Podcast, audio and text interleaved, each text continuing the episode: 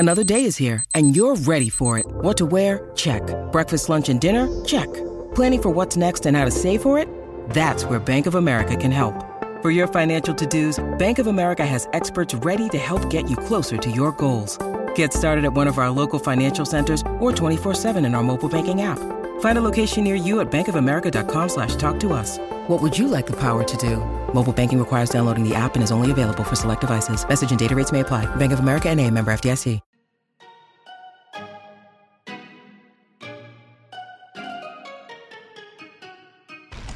Welcome to another episode of Unapologetic. I'm Will Posnan. I'm joined by my co-host of Las Vegas Aces Center, Kia Stokes. Don't say New York. I know, you heard me almost say New York. I have New York on my mind right now. And uh, but and that's because Mike is in New York, ready to play. You're, play, you're playing the Knicks and the Nets over yeah, this week. Yeah. Uh, Orlando Magic guard Mike Mulder. Yes, sir. And we are joined today by a comedian whose special Philosophy at the Apollo Theater is available now. Uh, one of the, one of the few guys I know who uh, who sold out the Apollo Theater, Phil Hunt. Hey, what's up, everybody? Are we supposed to clap? I don't know. Everybody, uh, let's see. We're okay. Yeah, I guess you could have. Uh, or you got me used to being here before, I guess. And uh, let's wait for your internet to settle, and we're gonna edit out. Yeah, we're gonna edit out. Yeah, let me log on my Wi-Fi here, and we'll see what's happening. No. Oh, he ain't even got Wi-Fi. That's crazy. Okay, yeah, I don't want to make. You guys don't know for new look. I don't want to make it's a lot different than that. Too hard. With uh, with basketball okay. players, you know, you guys are getting elite Wi-Fi at the A A U level. Comedians, you got to be a household name before you get Wi-Fi. I mean, elite Wi-Fi. See, so I wouldn't say elite. It would not say elite. You guys don't know how the rest of us have it. You guys don't know how like civilian non-basketball players have it. Our Wi-Fi is just not at the. Okay, so Phil, uh, you ready? You good? I logged into some Wi-Fi here, so we should. There we go. Should be ramping up here. Oh yeah, sounds like better. Oh, we're Great. smooth. We're smooth. Okay. It's settling okay. a little better. So Phil, you're you're a Pacers fan. You want to talk about that real quick? Uh oh man, so much pain. Where would I even start? Uh, Malice at the Palace. See, that's the documentary I want removed from Netflix. Uh, yeah, it's painful. I, I feel like we should protest for that. Uh, we got Rick Carlisle back, so hopefully nobody gets any ideas. I mean. Ron Artest completely ruined, completely ruined. I mean, we were ranked preseason number one. This is the best team we've had since then. So for them to bring what about Rick Carlisle you had the back, Paul George, the whole Paul George Roy Hibbert team. Those that team was those awesome. were some good years. Roy Hibbert, well. what a name! It's D C's I, own. D C's. I know every. That's my super talent is knowing a D C basketball player. He was a two-time All-Star, uh, and I feel like they got rid of the center position because of him. and so wanna... and now it's back. Let's talk. Let's go right into oh. that. So, our first story that we're talking about this week, we're a little late on this, but I will say it's crazy how quickly this story has been cycled out of the news. Uh, last week, Jokic almost killed Marquise Morris during a basketball game. And then it turned out that it was okay. They're both one hundred percent fine. Uh, and Jokic missed a single basketball game. Uh, Kia's our Jokic hater on the podcast. Kia, let's start with you. How did you feel whoa, about whoa, that? Whoa, whoa, I mean, I feel like Morris took a cheap shot and Jokic took one back. I feel like it's kind of messed up when you do it when he's not looking. I feel like that's kind of low. But at the end of the day, like, nobody really got hurt. Um, but, like, the Morris, his, his, him and his brother, I was like, y'all not innocent. Like, y'all be doing stuff that's dirty, too. So, like, I, as wrong as it was for the Joker to do that, I'm also like, I mean, okay. I don't know. That's probably not the right way to phrase it. But I don't know. you, were fine, you were fine with it. It sounds like do, could you relate I'm, I'm more to fine. Jokic because you're off, like, you're not an instigator, so – You're anti-instigator, yeah. Is that fair? Speaking of, we just had a game like, okay, not just, like a month ago, and this girl was trying to like be hella dirty for no reason and like actually try to hurt me. So yeah, maybe would have shoved her. Maybe I did, maybe I didn't. The video is not on, like there's, there's no video of the game that I know of. So like, you'll never know. But like, I don't be doing nothing. I be chilling, minding my business. I don't talk shit. I just go out there, try to do my job, and on to the next. But she was being like, so I get it. Like, when somebody just be dirty, somebody just gotta, like, you know, hit them one time on the low low. Not after the play is called and everybody's watching you. Like, I don't get why he did that. Mike, what were your thoughts on it?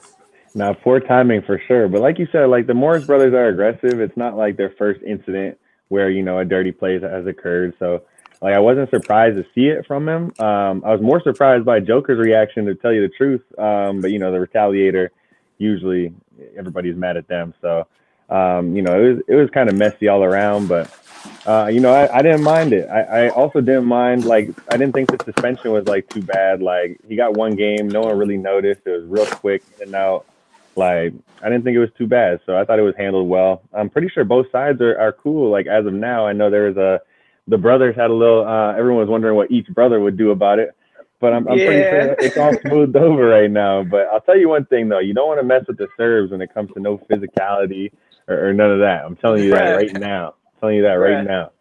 Don't do it. Yeah, I saw, I saw uh, one of the analysts. He was like, well, you know, European players have a reputation for being soft that they have to. And I'm watching the T V like, yeah, in Spain, in France, nobody yeah. thinks that about Slavs or Russia. Like, yeah, nobody's nobody's like, oh, you know who's soft? Like, Nurkic. No, no chance, bro. No chance. But you don't want no smoke is- with the Euro guys. I feel like people don't understand how different European basketball is versus the N B A or W N B A. Like, it's a completely different style of play. And especially if you're a foreigner playing in that country, they don't call fouls for you. So, like, in our league, all the Turks, if you touch them, you're getting a foul. But they can hack you, maul you, scratch you, pull your hair out, and you're not getting calls. So I'm assuming for the guys it's going to be the same way or worse. Like, it's very, very physical in this side. So whenever they call European soft, I'm like, y'all just ain't watching yeah. enough. Like, y'all yeah. just don't know. People that actually watch the sport and watch, you know, EuroLeague and all the different leagues, like, overseas, you would get it. But I'd be like, y'all just be talking just to talk. Like, y'all ain't even saying nothing. I get really no, irritated sometimes. They'll beat your that. ass in the paint. They'll beat your ass in the paint, no doubt. But, they say if you don't use your fouls over there, they might sub you out. Like, you're supposed to be hacking over there a little bit. So it's, yes. it's rough over there. So I, I'm always surprised when they, they get that little rap of their soft. It's like, I, I've never seen it. Um, because the Europeans are soft, how when you have people in the in your league who get touched and they fl- fall down and flop and just, but you know, yeah. I digress. I digress. The Europeans now, are soft. Now, do you think that uh, Jokic kind of got away from, like, he could have? Do you feel like it could have went a lot worse for him in terms of the way that the media cycle went with this? Uh, no, I thought it was yeah. like, I thought it, you know, I, I wasn't too concerned with, like, he he kind of was made out to be like a villain for a second. Um, but then I think people also realized, like, if it wasn't, if it wasn't the Morris brothers involved in it and it was somebody else, I think it might've been worse for sure. Um, but yeah. when it's the Morris brothers involved, it's like, oh, you know, they're always kind of involved in a little scuffle or something like that. So um, it kind of, I don't think it went too bad for him. You know, it definitely could have went worse. Definitely. Yeah. Yeah. I was expecting well, it to be worse. Because I just feel like if there's anybody else that was in his spot, whether it was against, like, the Morris brothers or whoever, I just feel like if it's somebody who was known for being aggressive, you're going to get more suspension. So yeah. I thought it was going to be worse because it looked really bad. But, I mean, I guess he's not really known for being like that. I guess I don't know. I don't really know anything about him. Apparently I'm a hater. He's Whatever. physical, but he, he's physical, but I wouldn't call him dirty. You know what I mean? Um, I yeah. thought it was funny. I thought it was funny. All the like, oh, like um, I think one of the brothers said, "Oh, you hit him when he's not looking," like blah blah, like that's bullshit. Yeah, I and I, I saw all, under, all the videos of them hitting these dudes when they're not looking, and it was funny, well, man. So that was that was the other thing for me was that he, they said that he hit him when he wasn't looking, but the reason was because Jokic just got super angry, and that was the way that I thought that the media cycle was going to go. I thought that they were going to make a pattern out of what happened with Cameron Payne last year and attach it to what happened with Morris. And I do think, like, Jokic has to he, – he needs to, like, control himself a little bit because he does get very angry very quickly. And in a way, it made me relate to him and go, oh, I like this guy even more. Like, it's so human. But I also – think that, you know, next time could be worse. Like I like you brought up Ron Artest earlier, Phil, And I felt the same way. I was a huge Ron Artest fan out the gate. I just loved the way he played and the passion. And but at the same time, it's like, oh, this guy is kind of getting way out of control, angry at times. But at the same time, Shaq will get way out of control, angry. And people, you know, if you do enough funny commercials, people just won't see you that way. So yeah, maybe but it's Jokic, time. So Jokic can either fix himself or he can stay flawed and just lean on his charisma and try to breeze through it. Does he have charisma? Well, they stopped calling those fouls. I think that's the issue. What's up, Phil? I said, I think they stopped calling those fouls. So there's a lot of contact going on to where it's going to be more fights now because guys aren't getting their free throws. Yeah. And I think I'm, to, to, I'm with it. To what you were saying, I think Jokic has like, he kind of has a very similar version of the Shaq charisma where he can't really talk, but when he does, it's really funny for no good reason. Um, now, Phil, I, I saw a couple of comedians, um, you know, they're kind of of the mind that if uh, if Jokic were were not white, this story would have been framed differently. Do you do you feel that way? Nah, I think we just got a lot going on right now. There's a pandemic. uh, gas is like three ninety for no reason, so it's just kind of like ah, N B A fights, whatever. Yeah, I think there's like a more people a group Popeyes over chicken sandwiches, so.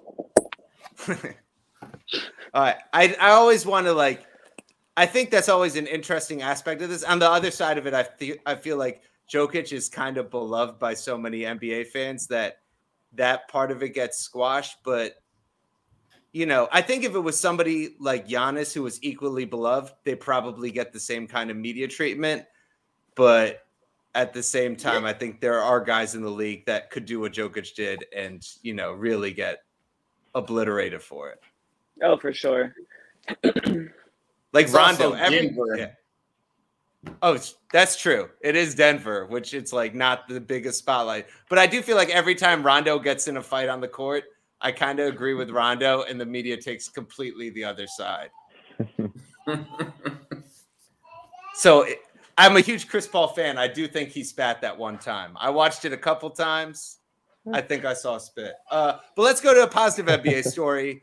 Is is Kevin Durant, is what he's doing so far the most impressive thing a scorer's ever done? Like, wh- how do you guys feel about this as his peers? First, I want to start with, like, do you feel like this is historic or even above historic? Or now, now I'm showing my bias. So, Mike, let's start with you. Unbiased opinion. How do you feel about what Kevin Durant is doing right now? I mean, it's hard to be unbiased. Um, you know, I think K D is up there, like arguably the best scorer we've ever seen in the game. So um, obviously he's making history um, and it's been fun to watch, man. Um, you know, I watched the Warriors game last night and it, it seems like every time he takes a shot and misses, you're more surprised um, than anybody you, you watch. You know what I mean? Um, so it, it was cool to watch that. And it's, it's been great to watch K D. Um, not just this year, but he's been doing this for years, man. This is nothing new. Like, you know what I mean? This is this is certified who he is.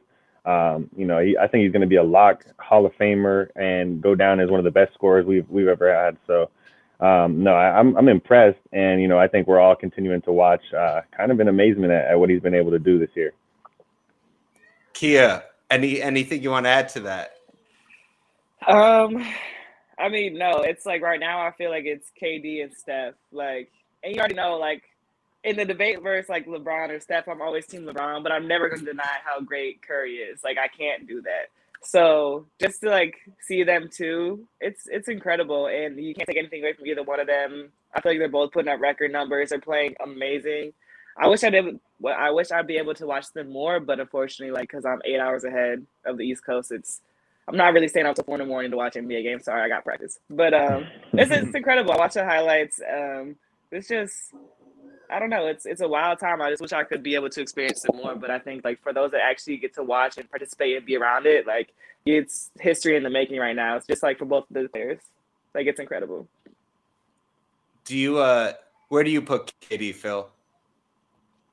I mean, he's got to be top five that I've ever seen. I think it's amazing an A C L injury didn't slow him down at all. I mean, when he got when he got hurt, I was telling people, like, you know, his game is predicated on athleticism. Like, he's a shooter. And, I mean, he's a huge shooter. So it's like, yeah, amazing. I mean, to see him come back, I think O K C, he's averaging twenty-nine, goes to Golden State, twenty-nine, the Nets, twenty-nine. So it's just like, yeah, top ten all time easily. Yeah, I think that the defense has it like when he was on Golden State, sometimes I thought he was the best defender in the in the league for stretches. Like it was either him and Kawhi for me. Um, there were I mean, there was like those first two years at Golden State when like I felt like Draymond got some credit for some of the things that K D made possible. Because I think Draymond's an amazing orchestrator of a defense, but I think that the fact that Draymond never really got bullied by other centers during that time, I think K D should have got a lot of credit for that. Uh, mm-hmm. And now the defense is a thing he does for the playoffs. Like that's how good he kind of reminds me of Lionel Messi in soccer, where he does what it takes to dominate offensively during the regular season. And then in big moments, you realize he can do everything. Uh, but let's, let's, t- uh, last week we were going to talk about, uh, the Colin Kaepernick show on Netflix. Let's, let's talk about that. So has everybody watched that show? I watched two episodes last night, yeah. actually, because I forgot. You're like, let me tune in real quick. So you got your two episodes in, and I'm, I've watched most of it, and Mike, you've watched all of it, right? Yeah, yeah. And Phil, you're familiar with the concept and the story of Colin Kaepernick. Yeah, I watched like four episodes. I'm like four episodes in. Okay, cool, great. Okay, so let's let's talk about this. Um, do you think that the show, does it make you more connected to Colin Kaepernick's sacrifice, or do you feel like he, or did you feel more connected when he was a little bit more of a mythic figure and there was a little less footage of him talking? Like, how does this show existing, let's start there, how does it affect your relationship with Colin Kaepernick? And Mike, since since uh, you're the you're the one who's watched the whole thing, let's start with you. Yeah, I mean, I, I really enjoyed it. Um, you know, as as a guy myself, like I come from a family where my dad is black, my mom is white. So like when you watch the show, um, like you see his mom and she's kind of trying to to resonate with his culture a little bit, but she doesn't really know how. Um, and there's a struggle and a disconnect there. Um, like that's something I can recognize. Um, you know what I mean? And I think my mom does a good job at that. Um, but I could I could see how that would be difficult for any parent. Um, you know, I got a buddy of mine. And he's got he's got a black son, but he's white. And he's like, you know, like, Mike, like, I don't I'm going to have a hard time one day having to teach him, like, what it's going to be like to be black, because I have no, I can't recognize that. Like, I have no idea. Like, there's going to be conversations that are going to be difficult uh, for us to have. And, you know, I think that's an important thing for people to realize um, as well. But no, I thought it was good. Like, I think um, it, I, and the other aspect of it is, like, I know a lot of people who, you know, had their formed their opinions on Colin Kaepernick uh, without really knowing uh, anything about him. You know what I mean? It was kind of like very political at the time. Instead, it really took away from the message he was trying to send, um, which was unfortunate. But um, now that they've watched the show, they kind of like have a, a way to relate or understand him a little bit, um, even without the football aspect of it and the N F L aspect of it. And I think that's helpful for people to, you know, obviously see that and take that with them, um, just so that they have some context behind like who he is. Because I think a lot of people didn't really understand him, and he was very misunderstood during the whole thing. Um, and the way that it was polarized, um, it kind of divided people onto two sides. Um, and you know, I didn't think that was that wasn't really helpful for you know portraying his message. So I thought that I thought it's good, um, you know, to give that type of inside aspect of it and, and let people really see kind of like where he comes from and who he is. I thought that the kid did an excellent. I mean the. If people watch the show, the kid actor that they got is perfect. Like he, he doesn't, he does such a good job of making like Colin Kaeper, Kaepernick's childhood a very specific experience. Um, and I feel like Colin Kaepernick owes this kid a thank you. Cause for me, the kid did so much for how I was able to feel connected to, to Colin and his story. Kia, what about, what about you? How, how do you feel about the show? Um, like I said, I'm only two episodes in, um, but kind of what Mike said, like my dad is black, my mom is white. I grew up in Iowa, like in the suburbs. So like clearly more on like the white side, you know, to put it blatantly. Um, so I get it. Like the mom's really trying to like figure out the culture for her son. She's trying to, you know, do what she got to do. And I feel like I kind of relate to that because, you know, my mom, and she didn't really know like anything about, like, I don't want to say she didn't know anything because like she was married to a black guy, but like, it's not the same. Like when you're growing up in Iowa, like in the middle of cornfields, like it's not the same. Uh, so like there was a lot of stuff I recognized um, as a mom's trying to like figure out things, and even the the father who was like, "Oh, just cut your hair. Like you got to do what's right." Like that's kind of like how it was growing up too. Like so I kind of get it. Um, so it was it was interesting to see that that's like his dynamic where he came from. But the one thing I will say I didn't like about the whole show, at least so far, is like I feel like his monologues are like really dramatic for no reason.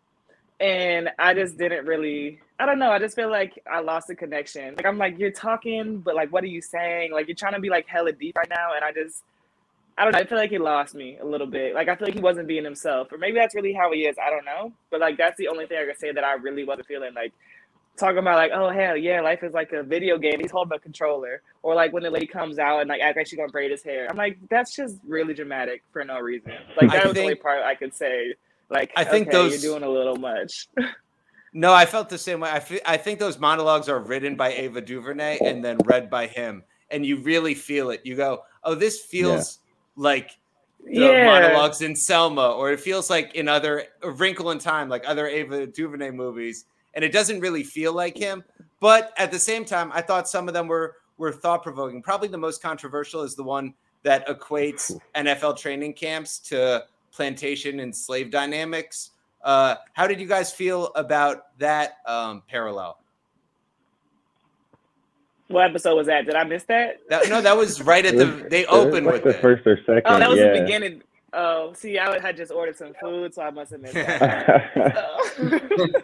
I mean, I can understand, I understand the reference he's trying to make. I think like, I think the way it came out really rubbed people the wrong way. Like I saw a lot of that in the news the day after it dropped, and it was like, ooh, like I know where you're trying to go with this. Um, I just feel like, you know, the way the way you word it, you have to be super careful um, in the way you word it, because, you know, there's no hiding from the fact that, you know, athletes, they're going to be viewed as, you know, they're multi-million dollar people. Um, you know what I mean? And it, and it's it's totally different choosing to play a sport Um, and making that your profession than obviously being born into slavery in a situation like that, or so, being forced, yeah, right. So it's like I think I think the the like the idea he had, um, like he was trying to what he was trying to say. I don't think he uh, I don't think he he necessarily came out with it the right way, for sure.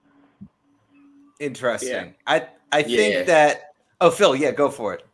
It definitely came off a little heavy-handed, the whole thing. Mm-hmm. A little bit like, uh, I don't know, Colin being Maya Angelou was a little, it was throwing me off a little bit there. Right. Uh, and it was a little heavy on the microaggressions, where it's like, you know, microaggressions are annoying, but if you're aggressive, you can kind of shut those down by being like, hey, are you following me around the store right now?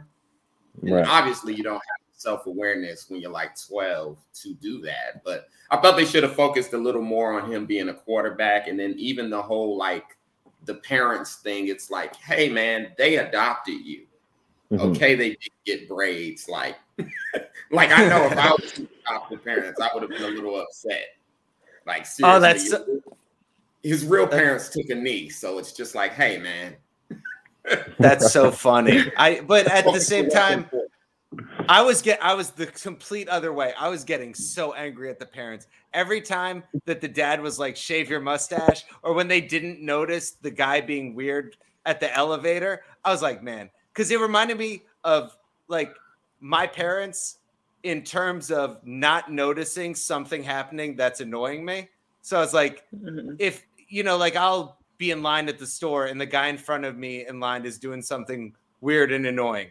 And then I come out of the, you know, and they see me in line and they just, they don't understand why my mood's changed. So I related so much to that. And I also, I, I feel like I felt completely the other way. I was like, if you're going to adopt this kid, you should make an effort to understand why this kid is going to feel especially connected to Allen Iverson or whatever.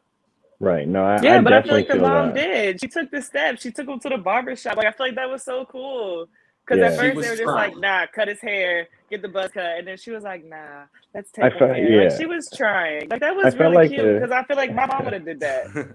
Yeah, I felt like the show was trying to make it like, because I felt the same way you did, Will. Like at first, I was like, "Man, his parents are pissing me off." Like, you know what I mean? I feel like that's the emotion they're trying to invoke.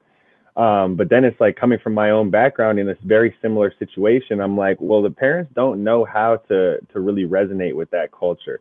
And like, there is an attempt, or like they're, they are trying, like, you know what I mean? I just don't think they can't see it from, from his standpoint. So it's like when the mom finally was like really making an attempt to like, okay, if you're going to do your braids, like, let's do it right. Like, let's bring you to like a black barbershop and like this and that. Um, like, you know, it showed that she was trying, and it's like, you know, it kind of brought me back to like, okay, like, I think they are trying to evoke this emotion in me where it's like, man, the parents are getting me pissed. Um, but at the same time, you got to recognize like in the real world, like that, that's a tough situation for a parent to be in, to not quite understand the background of their child. Right. So it, it was important for them to show, and they did, um, that they did try, and they are, they were trying. But they would they would take one step forward and then two steps backward. For like sure. They would let him listen to Chamillionaire on the ride when he's driving. And then a cop would pull a gun on their kid and they'd be like, lucky, lucky, he didn't even give you a ticket. Like, how yeah. do you miss a person Wait, having what? a gun on your kid? Remember when they do the traffic stop? Oh, oh you yeah, might not have gotten Oh, you haven't gotten there. So spoiler alert, they I'm let him listen like to Chamillionaire. When you hear the Chamillionaire, you'll know that a cop is I about to pull coming. a gun on Colin Kaepernick. Was it well, actually you know, you know, all riding dirty? Because that's hilarious. Now I'm gonna. I go think back. it was. I, I, I don't have a photographic memory, but it might have been. I mean, yeah, driving while black is real. You know, the D W B. Sure. But like they're saying, it was a little heavy-handed, heavy-handed, and it fails in comparison to Bill Russell having to enter the back door of a stadium, and right. you know, can't sleep in the same hotel room. So. And I mean, oh, wow. a lot of the stuff she was talking about as far as the parents go, it's like they're also from rural Wisconsin. Like, right. I'm from Indiana. She said she's from Iowa. You know, there I are mean... black people who do these things in Indiana and Wisconsin. So there's that, too. Right. Yeah, no, the Bill Russell stuff is crazy. I was just I was thinking the other day about the fact that Larry Bird's the most popular basketball player in Boston, and you go, what would a black athlete have to do to pass Larry Bird? Like twelve championships, fifteen championships? Like if LeBron had played in Boston, well, who's the most popular Indiana Pacer ever? Is it Reggie Miller? Definitely Uncle Reggie, as we affectionately refer to him as. My favorite Pacer is Rose, but that's another story. It's no the other, hairline. No. I'm working on that for myself. Now, th- this is the thing about uh, Boston, though. No other city has a twelve or eleven-time N B A champion, and that's not their favorite player. Like, there's no other N B A city where an eleven-time N B A champion's the second favorite player in that city. Yeah, damn.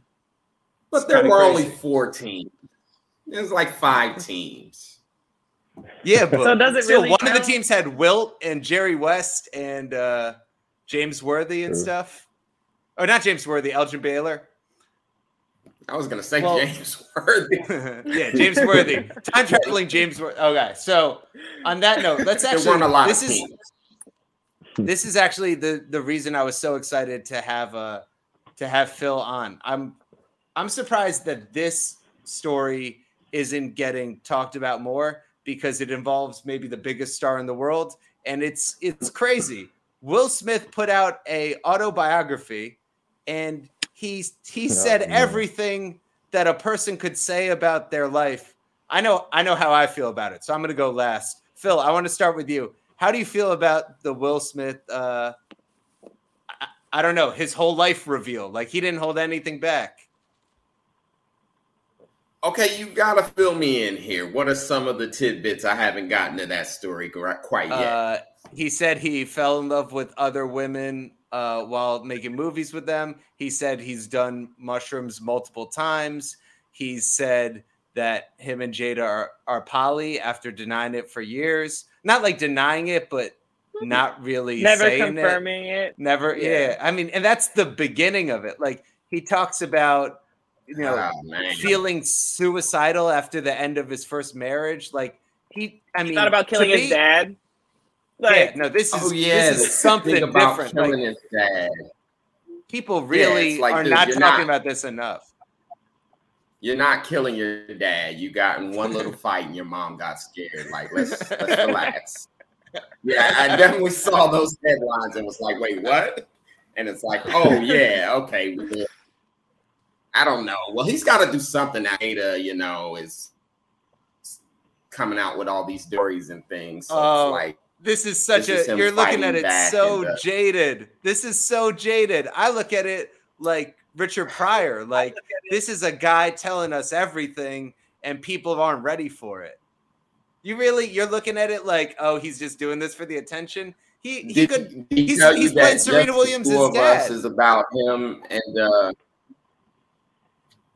what? Sorry. So my conspiracy that. theory. On Will is yeah. that ah Jesus, this internet. That's the first conspiracy. Um, second is my conspiracy theory is that Will's song "Just the Two of Us" that he said is about his first son. I think it's actually about him and Jada, and that he had something to do with Tupac disappearing. I'm not sure exactly what, but uh, I don't want to oh, insinuate so, okay, or imply so you're- anything, but. Are you just Team Tupac to the point where you're not even going to give Will Smith the grace that he might be an icon? I mean, he took from Tupac. So, you know, I, I respect Will a little more for that. Staying alive is a skill, you know. Made the right type of rap songs, you know. Parents just don't understand and all that stuff. So I, I'm a big fan of Will's. But uh, it's been a rough week for people in Philly. Uh, between Ben Simmons not playing and Will Smith autobiography. Then Meek Mill said he's not getting paid either. And it's just like, what's really going on? People yeah, are mad Philly, at his tour bus. Philly Philly is going through it. So, Kia, are you, are you – I know you're – like, Fresh Prince is like your all-time favorite show, right? I wouldn't say all time, but I am a big Will Smith fan. Like, I used to love it. Used to watch every night on Nick at Night. Like, I'm a huge, huge fan. When I was growing up, I thought me and Will Smith were going to get married. Wasn't really sure logistically how that was going to work, but, like, in my mind, for sure, thought it was going to happen. Um, I thought me my- and Alonzo Mourning were going to be teammates. So it's like another one of those little – I was, like, eight years old. I was like, he'll still be – he'll be the center. Tim Hardaway will be the point guard, and I'll take Dan Marley's minutes. It'll be perfect. Yeah. I What's mean, crazy is when I was at McDonald's All American. uh, I was gonna say when I was at McDonald's All American, Alonzo Mourning wished me happy birthday, so that was like pretty cool. I was oh, in like two thousand ten. But anyways, back to Will Smith. Um, see, I just I, I love him so much, and I respect him, and I love his work, but I just feel like right now it's too much. Like, and all the thing in, in the past couple years with Jada about her, like, just. It's just a lot. Like having an entanglement with August Alsina or whatever his name is, and just like, it's just a lot. And we're just like, so why are y'all together? Like, it doesn't, clearly it doesn't work, or maybe it does, but it's like, I'm just tired of hearing about it. So all this stuff coming out in his autobiography, I'm just like, I'm not even surprised anymore. But like, I don't care. Like, go back to, like, J. Cole had the whole song, like, I want that Will and that Jada love, or whatever the quote is. But now it's like, do you even want that anymore? Because I don't, because I don't even know what y'all are on. And I, I definitely got, don't. I don't want. So, like, I, I'm just kind of over it. And I feel so, like, terrible saying that because I love Will Smith. I love his, like, him, his movies, his persona, whatever, like, everything about him. But, like, now I'm just, like, you kind of, like, regular with, like, a lot of money. Like, yeah, that's not it, cool. Like, it just kind of, like, breaks down your whole, like, ideology of him. And now he's just, like, a regular person. Sometimes it's better to know less about like a, a celebrity you, you really like, like, you know what I mean? It's yeah. better to know less. When you when you really start to know every detail, you're like, ooh, you're taking away like, you know, you're taking away the like unknowns and, you know, the whole, I, I hate relationships. Like the internet has ruined relationships in, in many ways, but I hate the, the like celebrity relationships the most, I think, because everything's everywhere and like there's no privacy to it. So it's like now we, every two weeks we got to turn on the internet. I go on Twitter and like Jada's hashtag the baby. Oh God! And it's like that's that's just that's just like sums it up like in a nutshell, right? So it's like every time I go on Twitter and I see Jada's trending, I'm like, oh my God! Like what's she done to Will this week? Like I can't I can't keep seeing the Fresh Prince going out like that. Like I just want to see him how, how I saw him. You know what I mean? Yo, so, preach, just preach. That's basically it. Whatever they got going on, I just wish I didn't have to look at it for real. Yeah, more is definitely less. For sure. that part. Okay. Less well, let's. More. I said that backwards. let's let's go into let's get into our last topic. That's a perfect segue. Is less or more? Is less? Now I say now I'm saying it wrong. Uh, is less more with Dave Chappelle? How do you feel the same way about uh, this new Chappelle movie that we're all going through? Me, I'm gonna let Phil handle that. Yeah, you, yeah. you, Phil. uh, all right. Well, as a comedian, I'm kind of biased that, you know, people have to be able to say things and how they feel. And I don't feel like he said anything really wrong. I mean, he didn't use any slurs. He tried to address people with respect, and people still took it as, you know, he just said how he feels. And I mean, you know, he's given us twenty years of being funny, and being funny is such a small part, I feel like, of being a legend. Mm-hmm. You know, unless you're Michael Jordan, you take a stance one way or another. You know, politicians buy sneakers too. So it's like, you know, this is him saying, I, I don't care that Republicans buy sneakers. Here's how I feel. So, you know, it, it's beautiful to me. It's like, you know, George Carlin in his old age, he had a lot to say about society and how it was changing. And he warned us about participation trophies. And I feel like this is Chappelle saying the same thing of, hey, you know, when I was just making fun of black people that were crackheads or whatever, no one cared. It's like crackheads, that's a pronoun too. But now that he's making fun of the pronoun community, everybody's so upset. And it's like, eh. When he was making fun of Rick James, and Rick James smoked crack and went to prison, it was fine. So as long as he was making fun of black people, everybody thought everything was just funny. But now it's like, oh, you can't say that about this group of people. And it's like the equality is the right to make fun of everybody. Everyone. And I'll leave that there. Yeah, I I see that aspect of it. And I'm also looking at it through a comedian lens. I think that the contrarian in him won out in a way that was like just for him. Like the way I look at it is he did a thing for him. People said, you won't, you know, you've been talking about this a lot and we don't like to hear you talk about this. And then he said, well, I'm so smart. I'll make a whole special where I only talk about this and I talk about it artfully in a way that will age really well. And my thing is, okay, because Chappelle's done this before. Like, people forget. Chappelle, the first time he went away, he said, you guys called me a crackhead, and that's out of pocket, and I'm going to go away for ten years and come back. And uh, he understands celebrity. If you go away, people will beg you to come back, and people will love you when you do come back. Now he's going to say, you called me transphobic. I have a trans close friend who killed herself. I'm going to go away. And then he's going to come back and be greeted like a celebrity, because he's smarter than everybody all the time. The thing I have a problem with is we're all going through COVID, and we would have really appreciated a special. I'm speaking for me and literally every comic I know and every fan of comedy I know. I we would have loved Chappelle to talk about what it is like to go through fucking COVID, and instead he did a thing for himself. So I'm like, okay, Chappelle, you're one of the five best comics on the planet, but like, the whole king of comedy thing that you tried to wear for half a second, like, let's put that on Kat's head. Let's put that on our friend Nico's head. Like, let's put that on the head of somebody who can wear it and not somebody who's selfish. I, I mean, doesn't make you now. sound doesn't make you sound selfish because you want him to do something for you. Like, why don't he just do it for no, himself? Here, like, why he gotta here's do it for why. You? Here's why. Here's why. So comedy, like hip hop, has had a history of cosign culture. You have Rodney Dangerfield co-signing a bunch of comedians, Red Fox, Johnny Carson. There's examples through history of comedians paying it forward to the next generation, and that's what keeps art forms functioning correctly.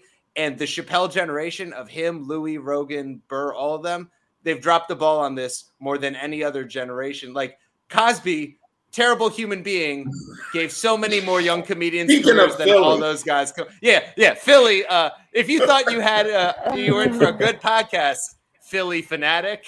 No, this is gonna be a rough one for you. Well, I'll say Chappelle's definitely given some uh, get off my lawn energy, but I don't expect my uncles to necessarily agree with me. So there's that. But but remember the thing he said. Like, It was like an end game, if you will, like end game for Marvel Universe of his all of his mm-hmm. Netflix specials put together. And I mean, there's a reason they paid him twenty million dollars. And I mean, all the trans employees or whoever protesting in the name of trans really proved Monique's point about Netflix. When Monique spoke up and said, you know, they're underpaying Black women, no one walked out. Mm-hmm. But now that they said yeah. something about, you know, trans or the L G B T people feel like that they need to walk out. And it's like, well, who do we necessarily care about? Everybody or just people we agree with? And I, I'm a big fan of hearing out anybody. I don't. And I mean, Chappelle's been great. They gave him twenty million dollars for the special, so they're not taking it down. But they yeah. could have protested as hard for Monique. Right. So do y'all feel like he crossed any lines, like with the special? Like, um, no, I thought the, that's my biggest the, thing. Cause like, I just feel like you have to be able to like make fun of yourself. Like people make fun of W N B A players all the time. Like, yeah, sometimes it's funny, sometimes it's too much, but like, I feel you can't take offense to everything. Like that's how I feel personally. So, and you know how he said like Chappelle used to always joke about like Black people are crackheads and it was funny and we were all like, okay with it. So like, do you think there was a line crossed or like, I don't. I don't think, think everyone's being oversensitive because you know cancel culture is O D these days. Like it's really annoying actually because you got to be so P C all the time, and I hate it. But that's just how I feel. I, I don't. I don't believe that a single line was crossed. I just think he wasted a lot of people's time. I think that crossing a line would have been something like inciting violence against a trans person.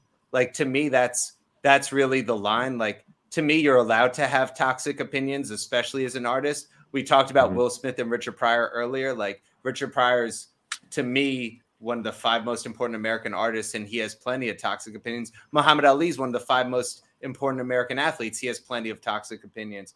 I don't begrudge toxic opinions. I just think, like, with so much happening in the world, Chappelle wasted all of our time talking about a thing that only mattered to him.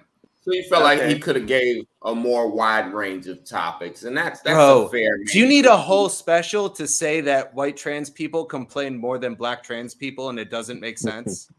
It's like, yeah, yeah. he did, he took a whole special to say intersectionality is a is a thing that people should know. Like, talk about COVID, man. That's COVID is a once in a lifetime thing. There, or hopefully, there's still tra- going to be trans people that do and don't like Chappelle in a thousand years. There's still going to be trans people that are and aren't fan of fans of his. You know, I just yeah. thought it was a waste of time. Yeah, it it was pretty good to me. You I think I, like Cat I would do I that? It you think wrapping I mean, up all the statements he'd made over the years, and maybe he but was look at Carlin himself. Look at look at Carlin. Himself. Compared to Carlin, though, do you could you ever see Carlin spending a whole hour on such a stupid topic? Carlin, you know, was mining very small thoughts by the end of it and was almost a philosopher. And people see comedians as modern day philosophers. So I think that was fine. And if you want, you know, Kevin Hart's the Family Guy. He does a bunch of jokes about his family, uh, but he's too rich. To, I mean, Lacius look, does all Chappelle the can't really. Notes. Chappelle so there can't are really for that. It's not that Chappelle is the everymaniest everyman, but Kevin Hart, when he started talking about COVID, he's like, "COVID's terrible. I had to build a comedy theater in my basement." You're like, "Okay, this is not." This is not relatable. yeah. And, and he talked about that, why everybody was unemployed and foul. Yeah. And he's got people working the comedy theater in his basement. And waiting on that stimulus check. Yeah. He's like, check out my mansion in the middle of a pandemic. Like, I love celebrities. Insignias everywhere. Oh, my God. Celebrities not being self-aware during the pandemic was great. Like, they're, like, standing in front of a waterfall being like, guys, stay home. Like, COVID's not that yeah. bad. Just stay home, guys. Easy for you to say. Nice bowling alley. Like, oh, you got the new P S five? Oh, yeah, I would stay home, too. That's cool. I remember when they were, like, when a storyline right before the bubble started was actually, does LeBron have an unfair advantage going into the bubble because he has a full gym that only he has access to in his backyard? Yo, other people got gyms, bro. Like, stop that. That should never well, be so annoying. I feel like we're very, what have you done for me lately? Like with Kyrie Irving, that he paid some W N B A players' salaries and maybe she can speak more on that, that everybody forgot that. Now he's this selfish guy. Mm-hmm. Oh, are you another Kyrie truther? I'm I'm a Kyrie truther. We we talked about that a little. I'm right up the middle on him of like, as a hoops fan, I'm like, dude, you've got one of the, you know, top ten. He's probably top three all-time ball handlers of like, dude, you're so gifted and I want to see you out there. Yeah, and you are, in a sense, letting your teammates down. But I'm like, yeah, this whole vaccine mandate, and I mean, he could play anywhere but New York. I think it's a little ridiculous. Mm-hmm. I think he's oh, yeah. ultimately the opposite of Chappelle. Like, Kyrie is trying to help everybody, and he ends up kind of bumping into the wall. Chappelle is kind of only doing what's best for him, and ultimately he has one hundred million people calling him the Messiah. So they're kind of the yin and yang of each other to me. Yeah. Well, I mean, yeah, I think we – but we got to be very careful about telling people shut up and dribble. So, oh, for sure. I no, feel myself going that way, I'm like, you know what, man, good for you. If you can turn down thirty million dollars, that's great for you. It's going to be me. Right? I know that. Not be me. She said, so. I know that's true. Yeah. It's, I know guys who don't believe in it that took it. I'm currently lying to some friends because I'm vaccinated, but I tell them, like, I, I live in Harlem, so there's a lot of hoteps in Harlem. And I have to play the role. So, yeah, uh, initially before, like when I first got the vaccine, I would lie, say I was unvaccinated so I wouldn't have to hang out at stuff. If I wanted to not go to something, I'd just be like, I haven't gotten it yet. I'm meaning to, but now I can't real. Now people would probably side eye me. Yeah. Yeah. I feel like after that Nets loss last night, they're definitely probably going to send Kyrie somewhere in the next few days. I would I would love to see him and Ben Simmons straight up. It fixes both teams' problems. I feel like Philly gets a point guard, big guy, little guy, classic Kobe, Shaq kind of thing. And Kevin Durant gets somebody that, that can defend and just like, hey, I'll take the night off. I'll just be a shooter, scorer, whatever. Ben Simmons be great on the Nets.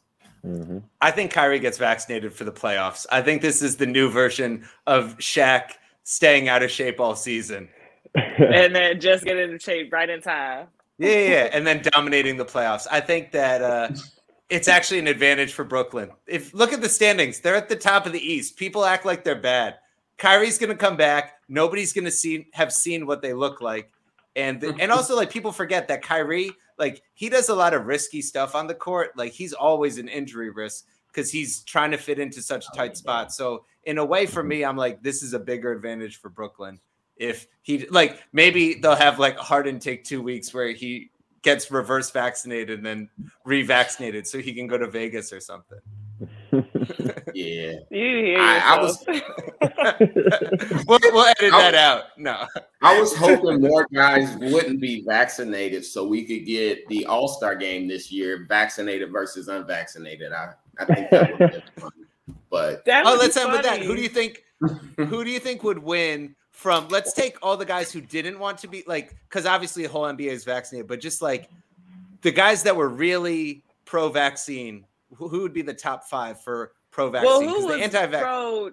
But who was pro-anti-vax besides like Andrew Bradley Beal and Kyrie?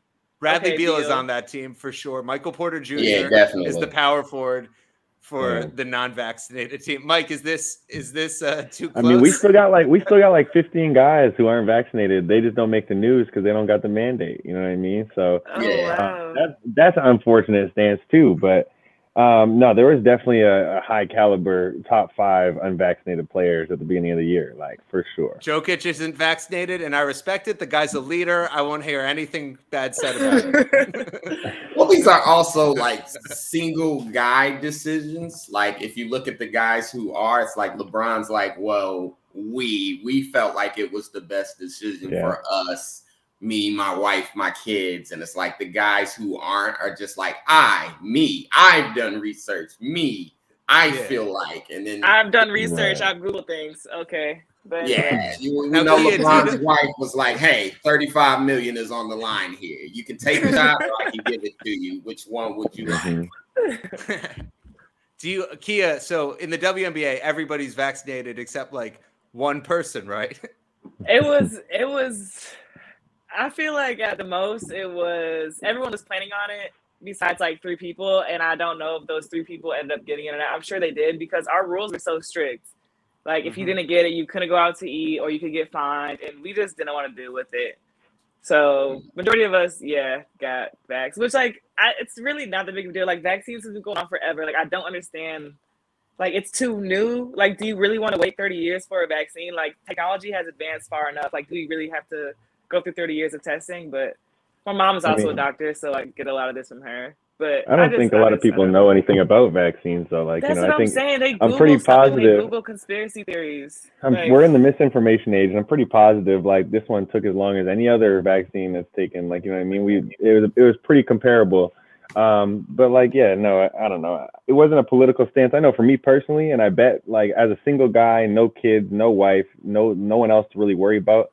I think a lot of the players will probably be in my boat when they say it's like, okay, it really came down to like, I don't want to test on off days. I don't want to test in the morning on game days. I want, I want to go sit on patios and shit. Like that's basically, yeah, like, basically I want to it. Go it was not a political eat. Stance. It was like, yo, I can take the shot. I'm going to survive. Like, and I'm going to be able to go out to eat when I go to L A or whatever. Like, it's all good. Like but for me, the, the, just take it too far, I think, but go ahead, Will. For me, for me, the most important piece of information that, or like misinformation I heard is I would hear people being like, rich people aren't getting the vaccine. And it was the exact opposite. Rich people were paying thousands of dollars to cheat the line to move up to get it early. Yeah. And once I knew that rich people were doing that, I was like, okay, if the rich people are getting the vaccine, I'm going to get in line right behind them. They're not going to yeah. poison the rich people. Isn't it it's great that Kyrie now has both the shot and the shot, you know, shot in Cleveland and then the shot in Brooklyn. So we know what the, the title of his thirty for thirty is. And, and both times fully stole LeBron's thunder. Every Damn. Time. All right. That's uh that's everything we had uh, for today. Um, let's, let's outro everybody and we can just tell people where they can find us. Uh, thanks for listening, guys. I'm I'm Will Posnan. You can find me on Instagram at Will Posnan, W I L L P O Z N A N. And Kia, let's start with you. Instagram and Twitter, K Stokes forty-one. Follow your girl. Thank you. And Mike. I don't really be on Twitter like that, but hit me on the gram, Mike Mulder eleven. I'm not gonna spell it like Will. Figure it out. You'll see me there. and, and Phil. Cool. Uh, you can find me at I am Phil Hunt on all social media. Uh, yeah, nice meeting you guys. Uh, you you want to tell them about season. tell them about the special real quick? Ah, that special. We're, we're gonna do another one. It's gonna be bigger. It's better. I'm working on something. But uh, yeah, find me on social media. I am Phil Hunt. All sorts of opinions. Cool. Great. Thanks for listening, and uh, we'll see you next week. Thanks, guys.